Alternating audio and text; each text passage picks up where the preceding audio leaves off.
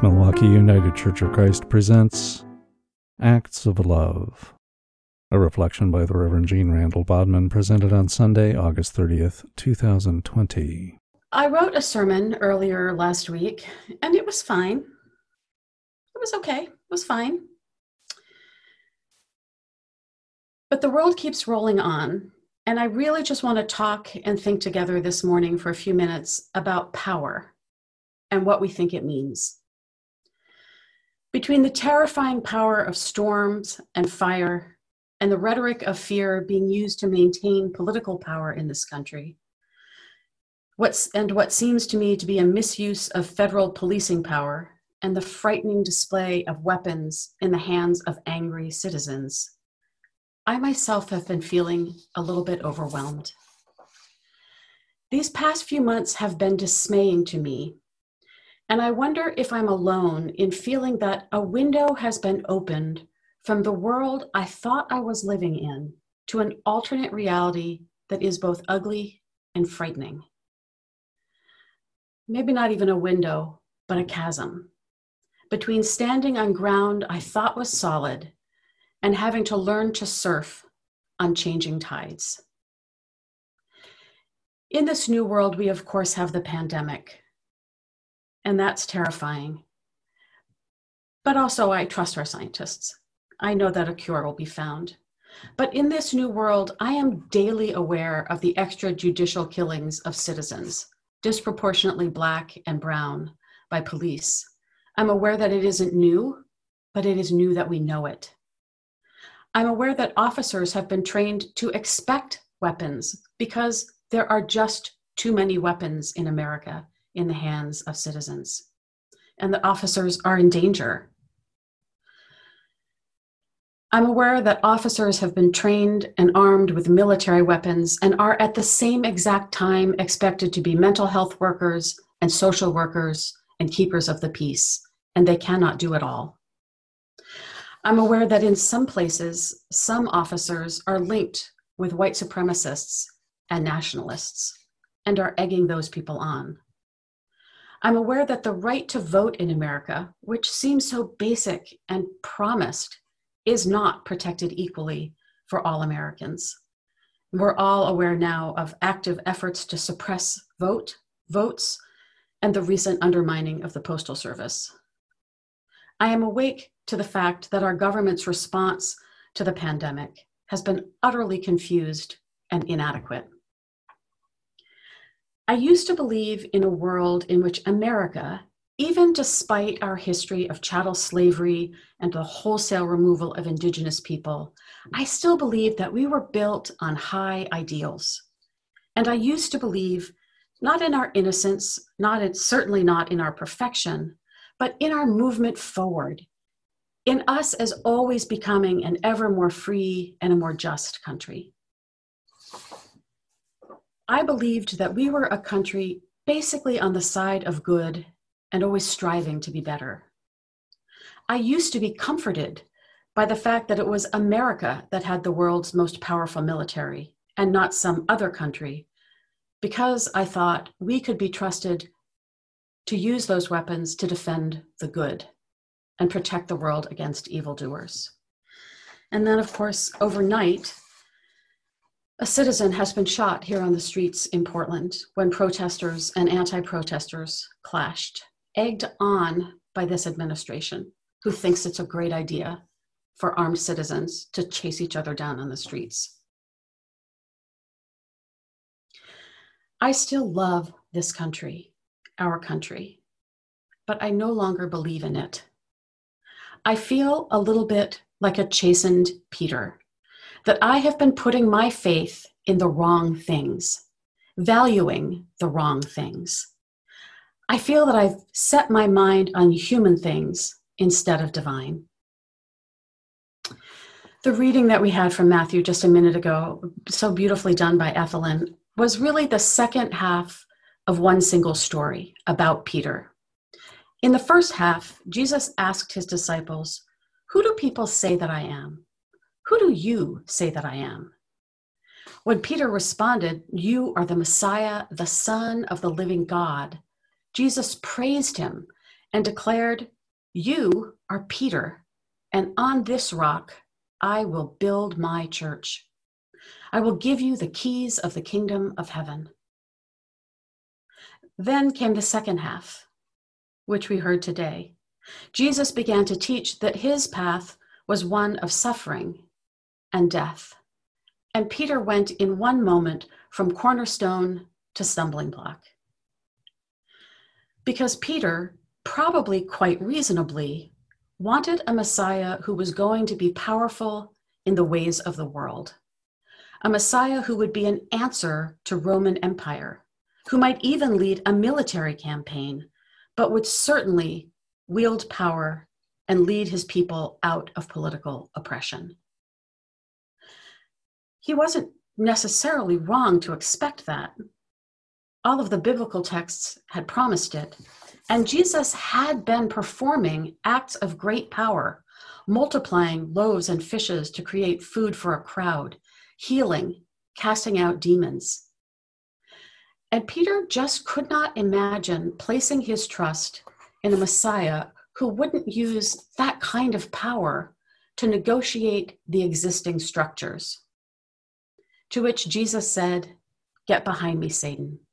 You are setting your mind not on divine things, but on human things. By this time, Jesus had been with his disciples for long weeks and months. He taught them directly about his new way and about their calling as disciples, how they were meant to be salt and light for the world. He also taught them by his actions, by those powerful actions of healing and feeding, which were done as acts of compassion. He taught them by how he welcomed people, all people, and all kinds of people. Peter, who in Matthew's gospel was the first to drop his fishing nets and follow. Peter, who out of all those frightened disciples on the boat in the middle of the stormy sea, was the one to step overboard and try to walk on the water towards Jesus, walking towards him. Peter, who saw and understood that Jesus was the Messiah, the Son of the living God, immediately missed the point, keeping his trust on the way power works in this world. I've been thinking of this question of power. Who has it, who doesn't, who gets to use it in overt forms, and in what ways? Wondering what power means in this world and how we should respond to it. I'm reminded that when Jesus scolded Peter, he didn't say, Get out of my sight, get away from me, I don't want you near me ever again. He said, Get behind me, line up where you can follow and I can lead. If you want to follow me, if any of you want to follow me, you're going to have to deny yourself and take up your cross. You're going to have to stop relying on the structures you think give your life meaning. If you want to find your true life, you're going to have to give up your false life. If you want to be part of transformed, resurrected living, if you want to see the realm of God breaking into this world, you're going to have to live in allegiance to love and service and not in allegiance to the power of empire. Not even in allegiance to a power that fights the empire with empire tools. The world that Jesus lived in, lived and taught in, was one that was even more than ours, based on shame and honor and knowing your place. But Jesus called his disciples to forget the very systems that gave them their identity and the, the, the, the systems that gave them our identity and told them how important they were. Those systems they were to give up. The systems that told them who they should honor and who owed honor to them. It was as if he was saying, Let me tell you a great mystery. Deep down in creation, there is a physics more profound than the superficial one. On the surface, everything is driven by might and violence and grasping. But underneath all of that is a deeper physics. And according to that physics, what is truly important is driven by love and humility and generosity. To live according to this deeper physics means that you will suffer, but it also means you will rise. The logic of self centered grasping, of relying on power structures, of trying to save your own life, in the end, only results in your losing your life.